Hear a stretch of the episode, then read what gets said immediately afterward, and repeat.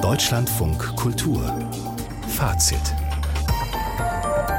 mit Marietta Schwarz. Herzlich willkommen in dieser Samstagnacht zu Fazit mit zwei Premieren. Lars von Triers Film Dogville hatte heute Abend seine ja, Uraufführung als Opernversion und Beethoven 7, eine neue Produktion der Choreografin Sascha Walz. Wie Theater vom Krieg erzählen kann, sieht man derzeit beim Festival Radar Ost am Deutschen Theater mit dem diesjährigen Länderschwerpunkt Ukraine. Und dann werfen wir noch den Blick auf die pakistanische Architektin Yasmin Lari. Sie war die erste pakistanische Frau überhaupt, die den Beruf erlernte und ihn bis heute extrem erfolgreich und auch nachhaltig ausübt. Das alles in der kommenden Fazitstunde. Lars von Triers Film Dogville mit Nicole Kidman in der Hauptrolle, das war doch damals schon mehr Theater als Film. Kein Wunder also, dass diese Geschichte einer flüchtenden Frau, die in einem abgelegenen Dorf zunächst aufgenommen, dann aber mehr und mehr ausgenutzt und missbraucht wird, bald den Weg auch auf die Theaterbühnen fand. Volker Lösch nahm sich des Stoffes an, genauso wie Karin Henkel und viele, viele mehr. Heute Abend hatte im Essener Alto Musiktheater Dogville als Operpremiere komponiert von Gordon Kampe. Unser Kritiker Stefan Keim war dort. Als Film Stefan Keim war Dogville vergleichsweise ausufernd mit drei Stunden. Die Oper auch? Nein, überhaupt nicht. Die Oper dauert gerade mal so ein, dreiviertel Stunden ohne Pause. Das liegt daran, dass sie sich sehr konzentriert.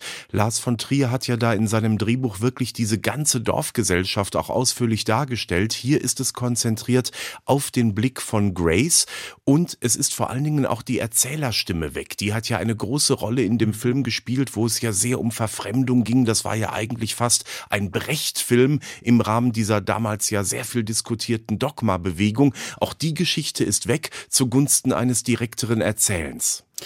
Vielen ist äh, Lars von Triers Film ja auch nicht nur wegen der großartigen Nicole Kidman in Erinnerung geblieben, sondern wegen dieser sehr speziellen Machart. Also die Darsteller, die haben sich da ja quasi so auf Häusergrundrissen bewegt. Äh, es war also super artifiziell und ganz, ganz besonders.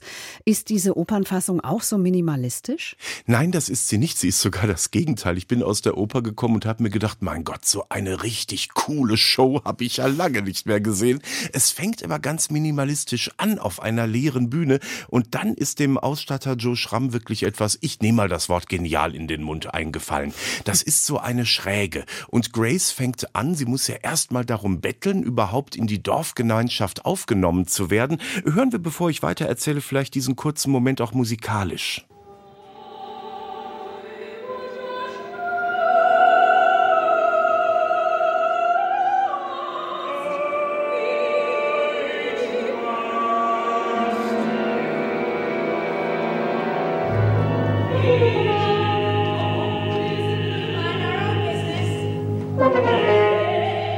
Wir vielleicht schon mal einen kleinen Eindruck, wo man merkt, da steckt so ein bisschen George Gershwin drin, da kann man auch Benjamin Britten raushören.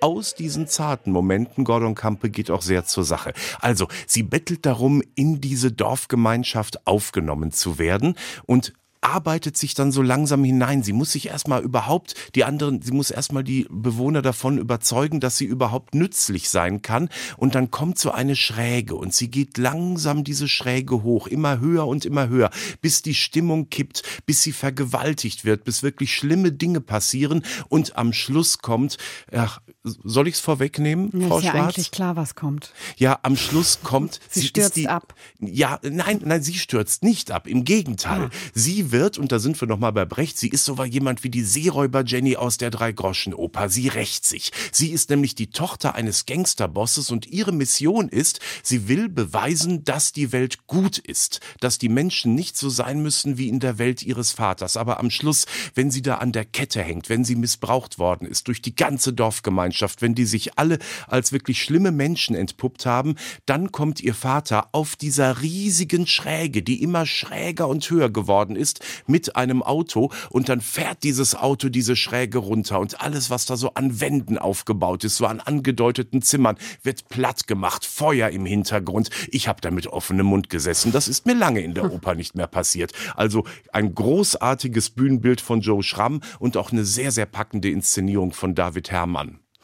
Ja, der Film ist dann doch schon 20 Jahre her. An das Ende habe ich mich nicht mehr erinnert. Ich erinnere mich aber, dass es doch ähm, sozusagen die Grundzüge der Geschichte ähm, ist, dass es eigentlich um die Verrohung einer Gesellschaft geht. Ähm, wird das in dieser Oper denn nochmal irgendwie aktuell aufgeladen? Nein, das wird's nicht. Das wird schon parabelhaft erzählt. Und oft ist es ja so, dass wenn es nicht zu eindeutig auf unsere Gegenwart zielt, ist es sogar noch etwas stärker. Und was eben das Essener Ensemble, das ist eine große Ensembleoper mit 14 Gesangsrollen schafft, das ist ein unglaublich dichtes Zusammenspiel. Lavinia Dames als Grace ist auch ein glockenklarer Sopran. Also der glaubt man ja auch wirklich diese die, ja, diese fast schon heiligen Figur, die sie ist, die dann aber eben so entsprechend zerstört wird, bis sie dann am Schluss eben ihren Rachefeldzug macht. Aber auch zum Beispiel gucken wir auch mal auf eine kleine Rolle.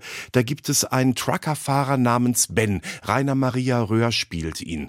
Der kommt, hat eigentlich nur so eine große Szene. Der soll Grace helfen, aus diesem Dockville, aus dieser wahnsinnig brutal gewordenen Stadt zu fliehen, nutzt sie aus und missbraucht sie. Leidet aber selbst darunter wie ein Tier Tier, weil er selbst seinen Trieben einfach nicht Einhalt gebieten kann. Also dann ist eben so, man, man merkt da eben gut, die Frage ist immer, wie weit darf man sich für Täter interessieren, aber hier kann man nicht anders, weil das dieser Sänger so unfassbar gut spielt. Also es ist auch schauspielerisch ein Ereignis im Alto Musiktheater. Gordon Kampe, das ist der Komponist. Ich habe den Namen vorher noch nie gehört. Der ist inzwischen auch Professor an der Musikhochschule Hamburg. Wie klingt denn seine Oper Dogville jenseits von den Klängen, die wir eben schon gehört haben? Es gibt auch ganz andere. Es gibt sehr, sehr heftige Einsätze. Hören wir vielleicht noch mal als anderes Beispiel den auch ausgezeichneten Chor aus Essen.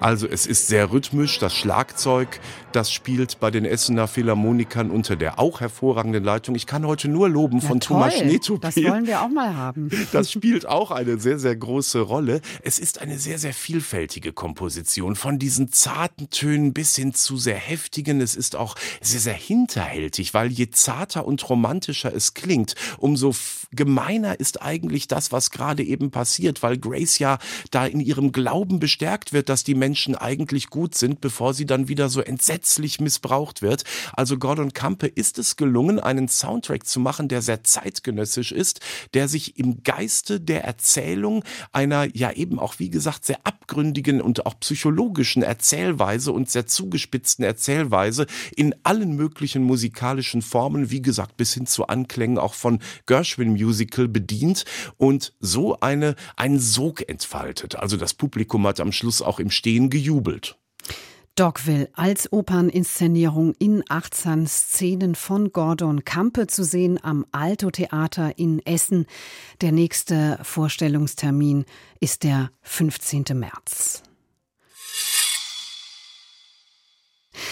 Am Deutschen Theater findet noch bis morgen das Festival Radar Ost statt. Es ist inzwischen die fünfte Ausgabe des Festivals mit Produktionen aus osteuropäischen Ländern. Und der Schwerpunkt gilt in diesem Jahr der Ukraine. Damit natürlich ein Schwerpunkt zum Thema Krieg. Wie könnte das anders sein? Dass das Theater vom Krieg erzählen kann, das wissen wir seit der Antike und den Persern von Aeschylos. Aber wie geht das heute, wo uns die Nachrichten das Grauen der Welt doch ständig ständig vor Augen führen. Susanne Burkhardt hat die Gastspiele gesehen, nicht nur die aus der Ukraine, sondern auch solche aus Belarus, Georgien und Slowenien. Harter Tobak, hoch emotional. Am Anfang der Erzählung vom Krieg stehen und rollen Koffer. I can no longer sleep. I can no longer stay in my house. Der Rollkoffer als Symbol für die Flucht, in der nur wenig Zeit bleibt, das Nötigste zusammenzupacken. Praktisches, aber auch das, was einem persönlichen Wert hat. Wer weiß schon, wie lange die Reise dauern wird. In Human begleiten die Gepäckstücke wie Gefährten das Kiewer Musikperformance-Duo Maria und Magdalena durch ihre düster poetische Spoken-Word-Punk-Messe.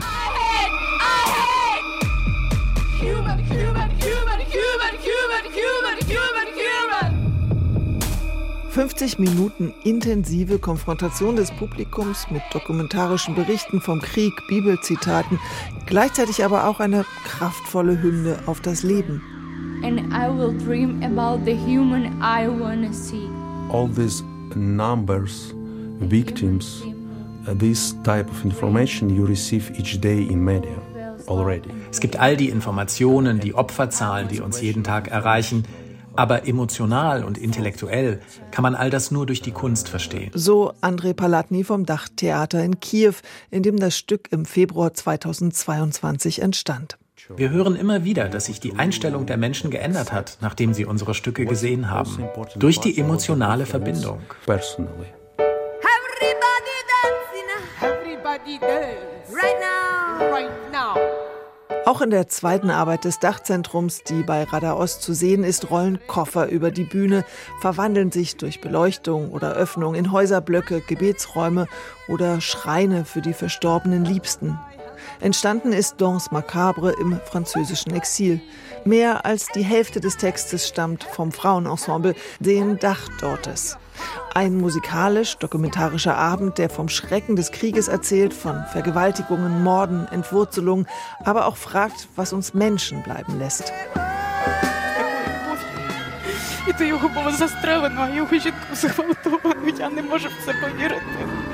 Wie viele Schreckensberichte verträgt ein Festivalpublikum?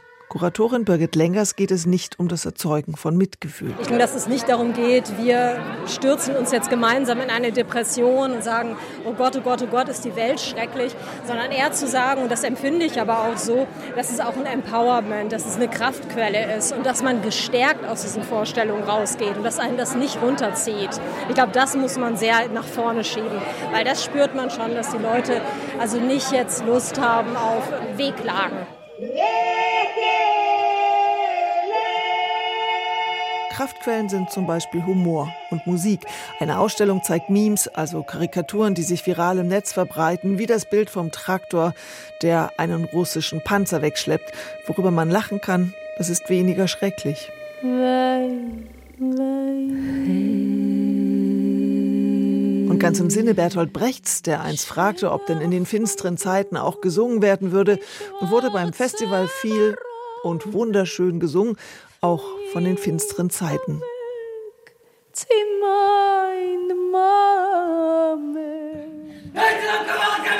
Wie wichtig aktiver Protest derzeit ist, wenn es gilt, demokratiefeindliche Entwicklung zu stoppen, das zeigen die erfolgreichen Demonstrationen dieser Woche in Georgien gegen ein geplantes Agentengesetz, das ausländische Medien kriminalisieren will. Belarussische Kolleginnen wissen aus eigener Erfahrung um die Auswirkungen solcher Gesetze. Das Belarus Free Theater zeigte Dogs of Europe, eine soundgeladene Anti-Utopie. Sie spielt im Jahr 2049. Russland hat sich diverse Staaten einverleibt und ist jetzt ein diktatorischer Superstaat. Die Produktion basiert auf einem in Belarus verbotenen Roman.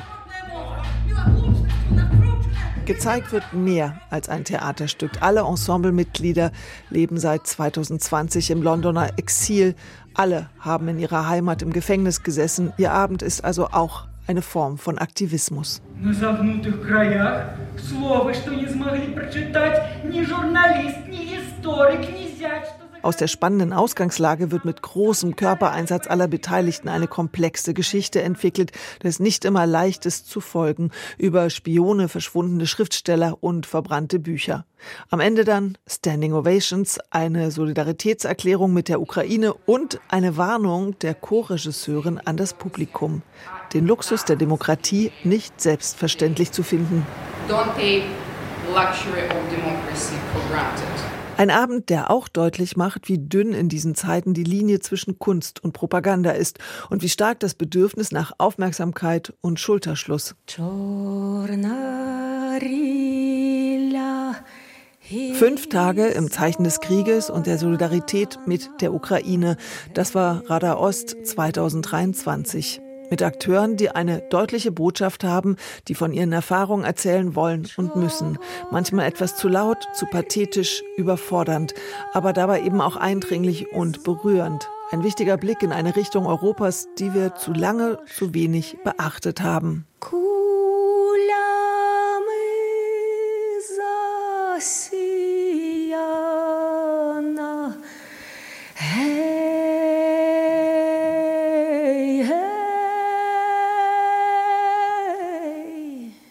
Susanne Burkhardt über das internationale Festival Radar Ost noch bis morgen Sonntag am Deutschen Theater. Wie es übrigens nach dem Ende der Intendanz von Ulrich Kuhn mit dem Festival weitergeht, das ist offen.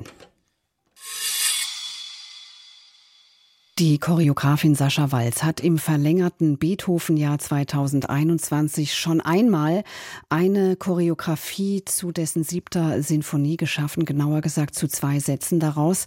Das Allegretto ist ja ein berühmtes und auch ein super beliebtes Stück der klassischen Musik.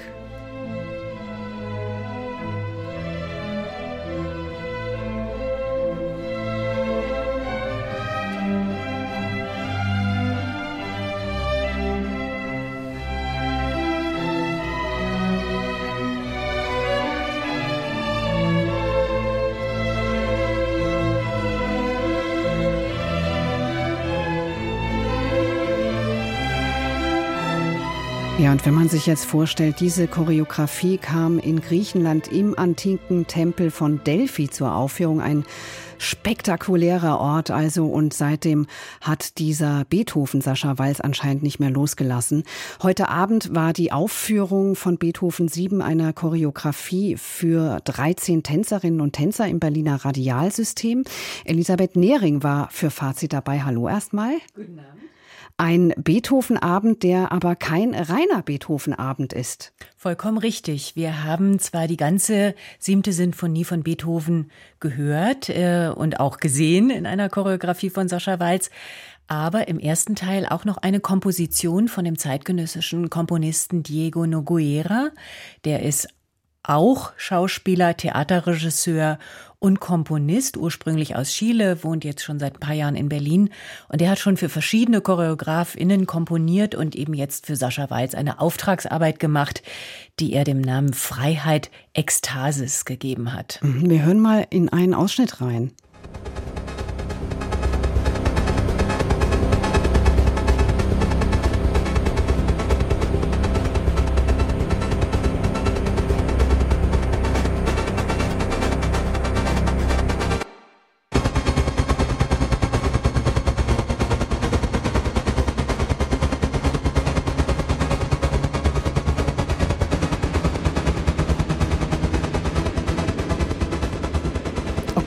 Klingt vollkommen anders. Elisabeth Nehring klingt auch ein bisschen anstrengend. Total. Und was man ja jetzt hier gar nicht gehört hat, ist ja, denn man hat jetzt sein Radio unheimlich laut aufgedreht, ist, dass ausgerechnet diese Stelle ohrenbetäubend war. Man wurde schon vorgewarnt, das Oropax stand bereit. Aber äh, das ist eine, ich würde mal sagen, eine überwiegend flächige Musik, die unterlegt ist äh, mit Flimmern, mit Knarzen, an anderen Stellen jetzt ja mit Echos. Und im Laufe dieser vielleicht 35 Minuten dieses Teils äh, steigert die sich immens, ohne dass das jene Erlösung aus diesem musikalischen Höllenkreis geben würde. Und es wird dann eben nicht nur von der Intensität, sondern auch von der Lautstärke immer, immer mehr. Und irgendwann hat man das Gefühl, als wenn einem Hammer aufs mhm. Ohr haut die ganze Zeit. Ich habe versucht, mich darauf einzulassen und fand es aber ehrlich zum Schluss einfach nur nervig, weil Lautstärke an und für sich ja erstmal überhaupt keine Qualität ist, sondern einfach nur ein Effekt, dem man sich nicht entziehen kann.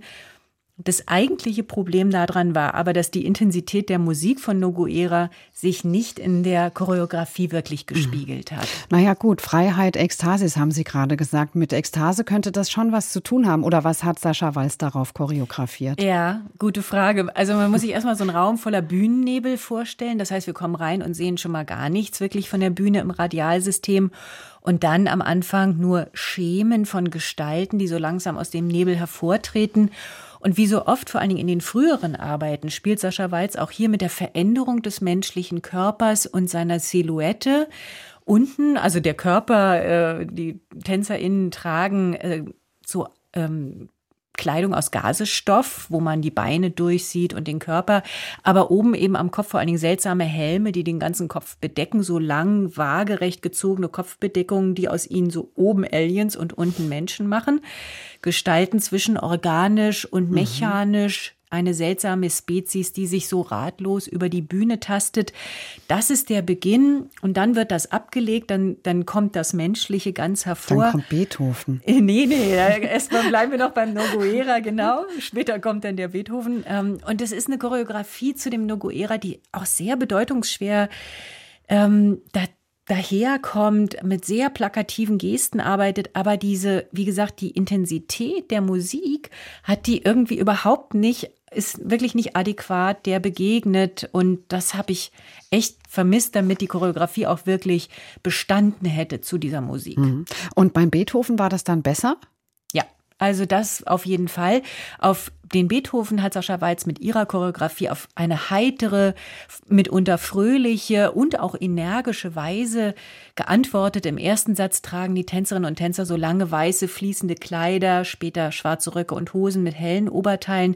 Es gibt viele Läufe durch den Bühnenraum, der jetzt in diesem Teil vollkommen offen da lag, also vom Backstein bis zu den Fenstern und den Feuertreppen hat man ganz alles gesehen im Radialsystem, was gut korrespondiert hat mit der fast gänzlich unnarrativen Herangehensweise an die Choreografie. Also es gibt hier eine pure Konzentration auf die Bewegung als Antwort auf die Musik.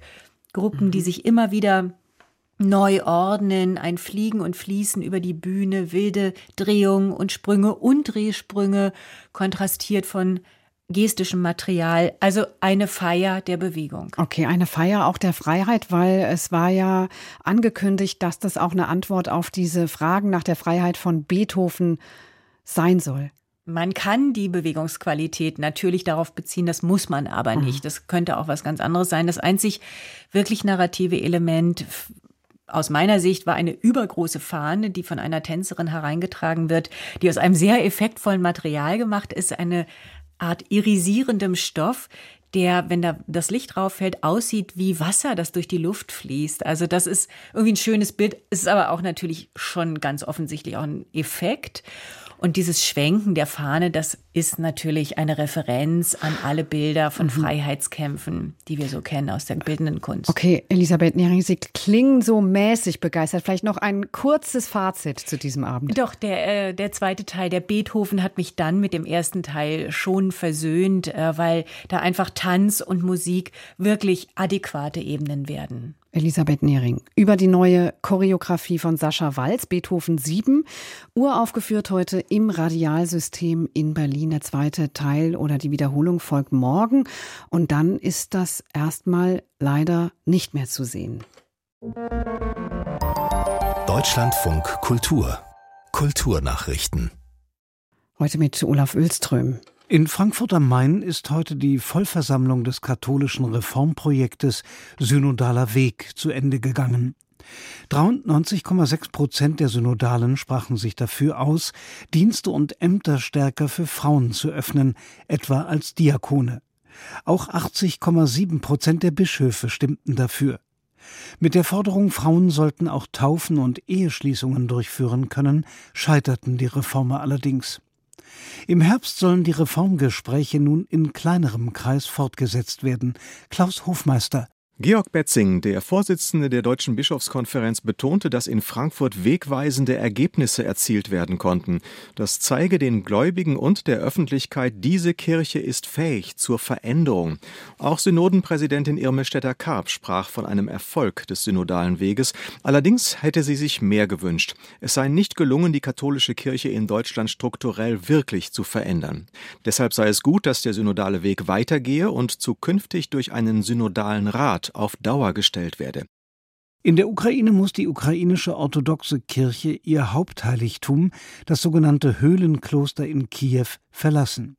Das Kloster gehört zum UNESCO Weltkulturerbe. Die ukrainische orthodoxe Kirche hatte sich nach Kriegsbeginn vom Moskauer Patriarchat losgesagt. Außerdem gibt es in der Ukraine noch eine weitere orthodoxe Kirche, die von der Regierung in Kiew unterstützt wird. Warum die staatliche Verwaltung den im Jahr 2013 geschlossenen Nutzungsvertrag gekündigt hat, ist unklar. Die Entscheidung wurde mit Verstößen begründet, die nicht näher erläutert wurden. Der US-Schauspieler Tom Hanks ist bei der Vergabe der Razzies, der sogenannten Anti-Oscars, mit zwei goldenen Himbeeren bedacht worden. Für seine Darstellung des Managers von Elvis Presley in Elvis wurde er als schlechtester Nebendarsteller und als Teil des schlechtesten Leinwandpaares ausgezeichnet. Neben seinem aufwendigen Make-up hob die Jury auch seinen lächerlichen Akzent in der Rolle hervor. Zum schlechtesten Schauspieler wurde Jared Leto für seine Rolle im Superheldenfilm Morbius gewählt. Die Goldene Himbeere für den schlechtesten Film ging an die Marilyn Monroe Biografie Blond. Die Goldenen Himbeeren werden traditionell am Tag vor der Oscar-Gala vergeben. Das Architekturzentrum Wien widmet seine neue Ausstellung einer Architektin, deren Namen die meisten von uns wohl noch nie gehört haben. Jasmin Lari, 1940 in Pakistan geboren, wo sie als erste Frau des Landes überhaupt den Architektenberuf ergriff, ergreifen konnte, muss man wohl genauer sagen. Jasmin Lari hat ikonische Bauten der Moderne entworfen, sich dann aber recht bald mit sozialem Wohnungsbau beschäftigt und der sogenannten Bar Barfußarchitektur, über die wir gleich noch reden werden. Und zwar mit Angelika Fitz, Direktorin des Architekturzentrums. Guten Abend, Frau Fitz. Guten Abend, danke für die Einladung. Die erste Architektin Pakistans, das lässt natürlich sofort aufhorchen. Es ist auch die erste Ausstellung bei Ihnen in Wien. Wie konnte Jasmin Lari diese Karriere denn damals, ja, das muss ja so in den 50er, 60er Jahren gewesen sein, überhaupt einschlagen? Ja, es ist tatsächlich weltweit erste Ausstellung zu Jasmin Lari und das sagt viel aus über unseren westlichen Blick und über unseren männlichen Blick in der Architekturgeschichte, würde ich sagen. Da wird einfach einiges übersehen, dass es noch jetzt wirklich aufzuarbeiten gilt. Sie hat in den 60er Jahren, 1964 genau, ihr Architekturbüro als eben erste Frau in Pakistan eröffnet. Wobei, man muss sagen, auch in Deutschland hat es damals noch nicht sehr viele Architekturbüros von Frauen gegeben, die diese allein geführt haben. Also da braucht man nicht nur in andere Regionen schauen. Die Architektur war sehr lange eine sehr männliche Disziplin. Sie hat uns erzählt, dass in ihrer Generation und auch sogar in der Generation ihrer Mutter es im neu gegründeten Staat Pakistan schon einige Frauen in wichtigen Berufen gegeben hat, als Anwältinnen, Ärztinnen und so weiter. Aber in der Architektur hat es tatsächlich noch niemand gegeben. Sie entstammt aber auch einer sehr privilegierten Familie, oder? Genau, sie entstammt einer sehr privilegierten Familie. Ihr Vater war einer der wenigen Nicht-Engländer, der im British Civil Service war und war dann Deputy Commissioner in Lahore und war dort unter anderem mit dem Aufbau dieser neuen Städte, die zum Teil von den westlichen oder großteils von westlichen modernistischen Architekten wie zum Beispiel Doxiadis gebaut worden sind. Das heißt, er war sehr in diesen modernen Städtebau involviert und hat dann seine Tochter quasi nach England geschickt, um Architektur zu zu studieren. Als sie zurückgekommen ist, hat sie gemeinsam mit ihrem Mann, mit dem Suhail Lari, sehr früh schon begonnen, sich auch für lokale Bautraditionen zu interessieren. Also nicht nur für die moderne, sondern für traditionelle, sei es islamische oder auch hinduistische, die es ja genauso gegeben hat auf dem Gebiet Pakistans, sich das anzuschauen und von denen zu lernen. Und damit sind wir dann vielleicht tatsächlich bei dieser Bezeichnung Barfußarchitektur, oder? Also die Bezeichnung Barfußarchitektur, die verwendet sie selber. Wir als Kuratorinnen, ich habe das ja gemeinsam mit der Elke Krasny und der Mavi Massar kuratiert, wir verwenden das eigentlich nicht so gern, weil es hat so ein bisschen was, man könnte es auch abwertend lesen. Also wir sprechen lieber von ihrer Zero Carbon Architektur, die sie jetzt macht, eine große Selbstbaubewegung. Man muss aber vielleicht noch kurz die Vorgeschichte erzählen. Sie hat, nachdem sie wirklich eine Star-Architektin war in Pakistan, das muss man sagen, sehr große öffentliche Gebäude realisiert, soziale Wohnbauten haben Sie schon erwähnt, hat die Heritage Foundation of Pakistan gegründet, hat an zwei Weltkulturerbestätten maßgebend mitgewirkt in Makli und im Lahore Fort und hat dann Ende der 90er Jahre beschlossen, sie will diese von Geld und Macht und Auftraggebern getriebene Architektur nicht mehr machen. Das interessiert sie nicht mehr. Und sie hat das Gefühl gehabt, bisher hat sie nicht für diese 99 Prozent wirklich was Gutes getan mit ihrer Architektur. Dann wollte sie sich eigentlich zurückziehen und dann hat sich dieses riesige Erdbeben in Pakistan 2005 ereignet mit, glaube ich, 80.000 Toten, wenn ich es richtig in Erinnerung habe. Ganz schrecklich. Und da hat sie das Gefühl gehabt, sie muss jetzt wieder raus aus der Pension, da war sie schon Mitte 60 und sie muss ihr Wissen, das sie angesammelt hat im Laufe ihres Lebens, irgendwie da einbringen. Und sie muss muss etwas anderes machen, als es die globale Hilfsindustrie macht, die auch wieder mit Stahl und Containern und Zelten und Blechdächern und viel Plastik daherkommt, sondern man muss doch mit lokalen Materialien, mit wenig Geld, mit wenig ökologischem Fußabdruck einen Wiederaufbau machen mhm. können und hat dabei eben ihr Wissen über lokale Bautraditionen, die sie auch aus dem Denkmalschutz unter anderem gehabt hat, eingesetzt. Das heißt, sie baut mit Lehm, ja? Sie baut mit Lehm, sie baut mit Bambus. Also sie sagt, die drei Lari-Materialien sind Lehm, Bambus und Kalk. Bambus, damit macht sie vorgefertigte Module. Die werden sozusagen zentral in Dörfern oder auch in ihrem Training Center hergestellt.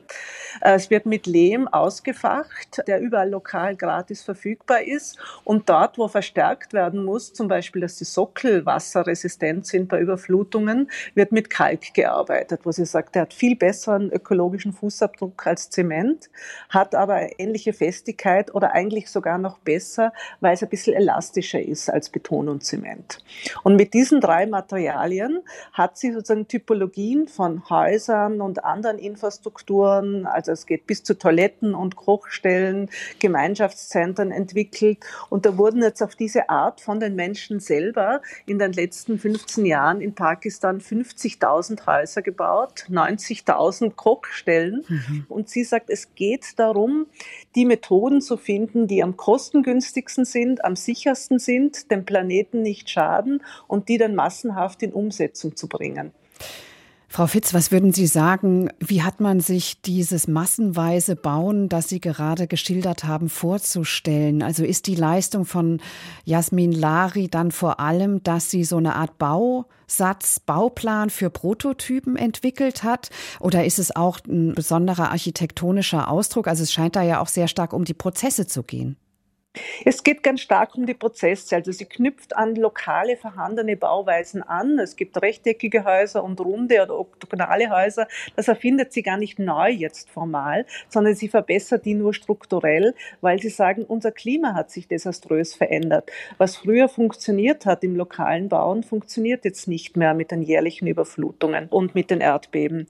Und was sicher ihr größtes Verdienst ist, ist erstens diese Prototypen zu entwickeln, dann aber die Prozesse der systematischen Umsetzung. Das heißt, sie sagt, sie braucht eigentlich nur Funds, sie braucht nur Geld, um die Trainings zu organisieren. Eben, sie hat ein Zero Carbon Training Center in Markley in der Nähe der großen Nekropole, der Weltkulturerbestätte. Ganz stark Frauen, die hier ausgebildet werden, vormals erwerbslos, die jetzt auch eine eigene Ökonomie aufbauen können, die dann Meistertrainerinnen werden und das wieder an andere weitergeben gegen kleines Entgelt. Und sie hat auch einen Zero Carbon Channel inzwischen, vor allem seit der Pandemie. Also es gibt ganz viele YouTube-Videos und es haben das in, inzwischen auch schon viele Studierende im Westen ausprobiert. Man kann auch diese sonnengetrockneten Ziegel oder diese Kalkziegel oder Bambuskonstruktionen wunderbar nachbauen, wenn man ihren Tutorial folgt. Ja, und diese Frau ist jetzt über 80, ist mhm. ja anscheinend auch zur Ausstellungseröffnung angereist nach Wien. Was ist das für ein Mensch? Wie haben Sie die erlebt? Es ist natürlich ein unglaublich beeindruckender Mensch und was wahrscheinlich am beeindruckendsten an der Jasmin Lari ist, ist wirklich dieses lebenslange Lernen. Es klingt jetzt abgedroschen, aber wir haben einen Satz von ihr in der Ausstellung, der, glaube ich, zentral ist. Wir müssen alles neu denken und wir müssen es jetzt tun. Das sagt sie mit 82. Und nicht umsonst heißt die Ausstellung Architektur für die Zukunft, die Asminaria Architektur für die Zukunft, weil sie immer weiter denkt, was gilt es jetzt zu tun, was gilt es noch zu verändern. Und sie hat ihr Leben lang sich nie auf etwas ausgeruht.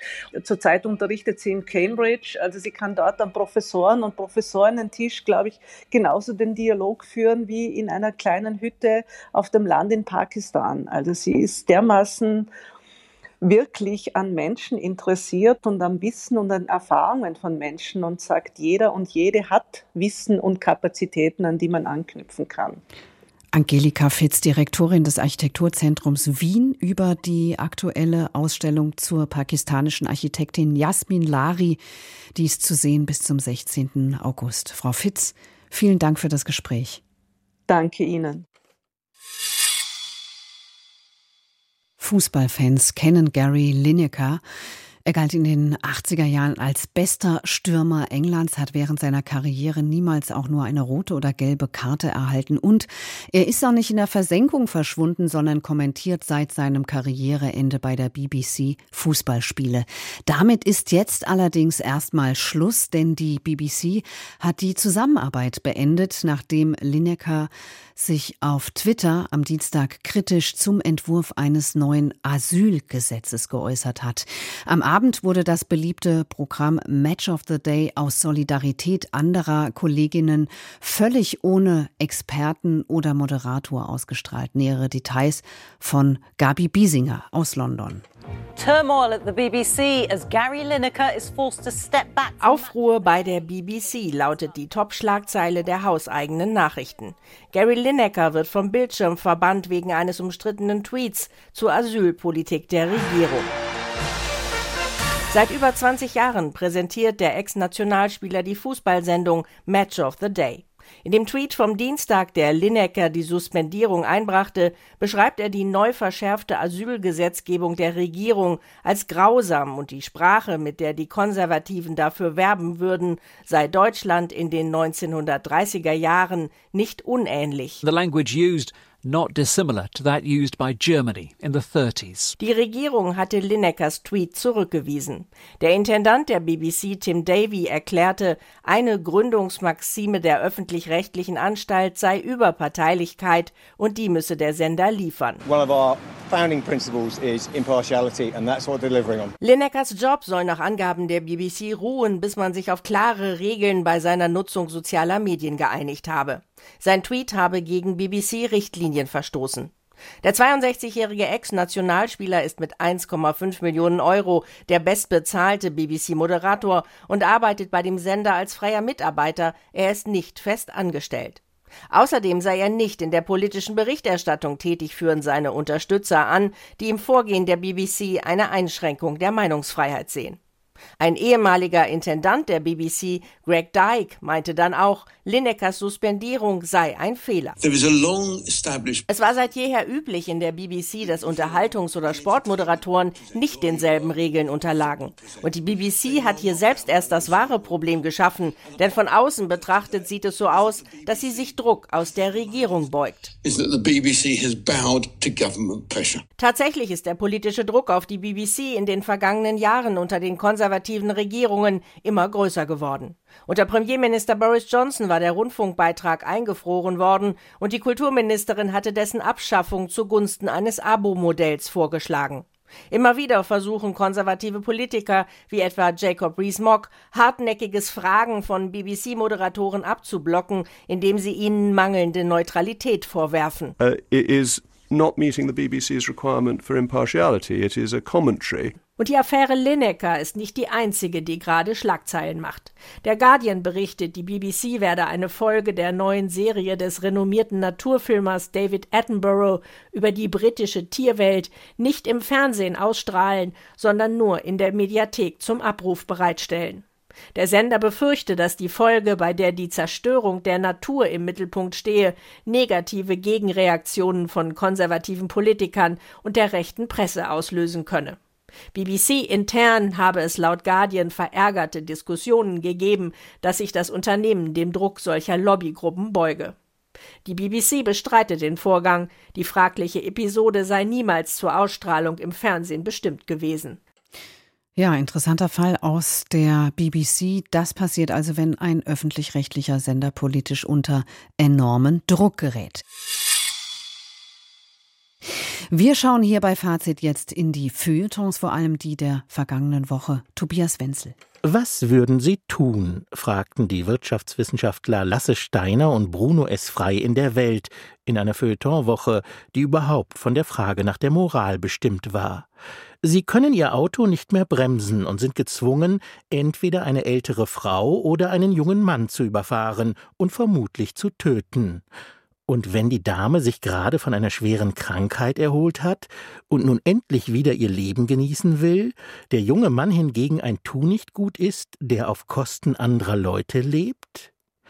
Die Frage ist nicht theoretische Spielerei, sondern durchaus relevant für die Praxis. Denn das autonome Fahren gewinnt zunehmend an Bedeutung. Und da entscheiden dann Algorithmen. Und die müssen wiederum von Menschen programmiert werden. Nur wie? Steiner und Frei machen nun in der Welt einen überraschenden Vorschlag. In der beschriebenen Extremsituation soll der Algorithmus per Zufall entscheiden, welche der zwei schlechten Alternativen zu wählen ist. Mit anderen Worten, es wird das Los gezogen. Weil das ethische Grundproblem nicht lösbar ist, soll der Zufall entscheiden. Dann würde der Gang über die Straße zu einer regelrechten Todes- bzw. Überlebenslotterie. Immerhin wäre die Teilnahme gratis. Gratis erhält die ukrainische Armee eine Software von der US-amerikanischen Firma Palantir. Mithilfe der Software lassen sich feindliche Truppenbewegungen, in diesem Fall Russlands, verfolgen. Darüber berichtete Adrian Lobe in der Taz und fragte, ist das rechtlich und moralisch vertretbar? Lobe präzisierte die Frage durch weitere. Wo und von wem werden die Entscheidungen getroffen? Wie hoch ist die Trefferrate? Was, wenn die künstliche Intelligenz sich irrt? Das sei auch aus völkerrechtlicher Perspektive von Bedeutung. Wenn Teile der Befehlskette, nämlich die datengestützte Zielverfolgung, an ein US-Unternehmen delegiert werden, werden dann die USA durch die Hintertür zur Kriegspartei? Adrian Lobe wunderte sich in der Taz. Über die Lieferung von Panzern wird hitzig diskutiert, über die Lieferung von Software und Daten jedoch kaum. Dabei sind Daten im Krieg mindestens so wichtig wie Munition. Apropos Munition. Heute hat jemand eine schwarze Katze namens Basja gerettet, berichtete Sergei Gerasimov in seinem Kriegstagebuch aus Kharkiv für die Neue Zürcher Zeitung. Sie war in dem Gebäude eingeschlossen, das von der russischen Rakete in Dnipro in die Luft gesprengt worden war. Die Katze hatte fast 20 Tage in den Trümmern verbracht, gefangen in einem winzigen Raum zwischen vier Wänden. Wir fühlen uns oft genauso, eingepfercht auf engstem Raum zwischen den Trümmern dessen, was einmal unser Leben war. Verantwortlich dafür ist vor allem einer, Wladimir Putin. Der will nun das vermeintlich Gute vom vermeintlich Bösen trennen, sprich aus der russischen Sprache Fremdwörter verbannen, indem er ihren Gebrauch verbietet, und zwar mit Hilfe einer Gesetzesnovelle.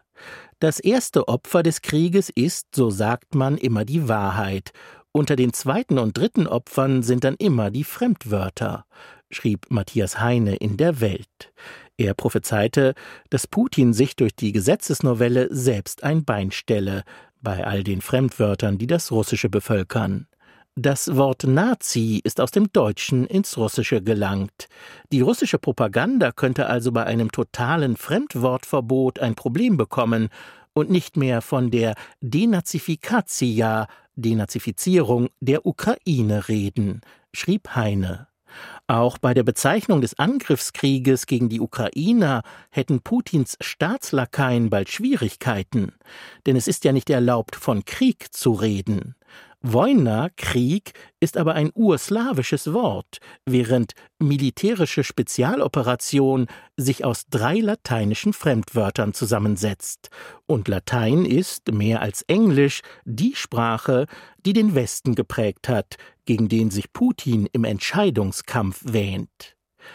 Ob Putin wohl Bold Glamour nutzt, den neuen App-Videofilter, der einen in Echtzeit extrem verjüngt, nämlich in einen Teenager verwandelt?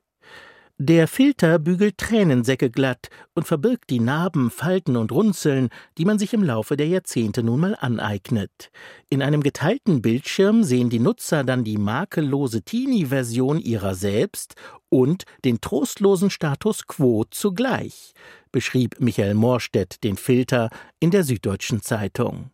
Neben der optischen Verblüffung löst der Filter einige komplexere Gefühle aus, etwa das Bedauern darüber, das Leben nicht genug gelebt zu haben, als man jünger war.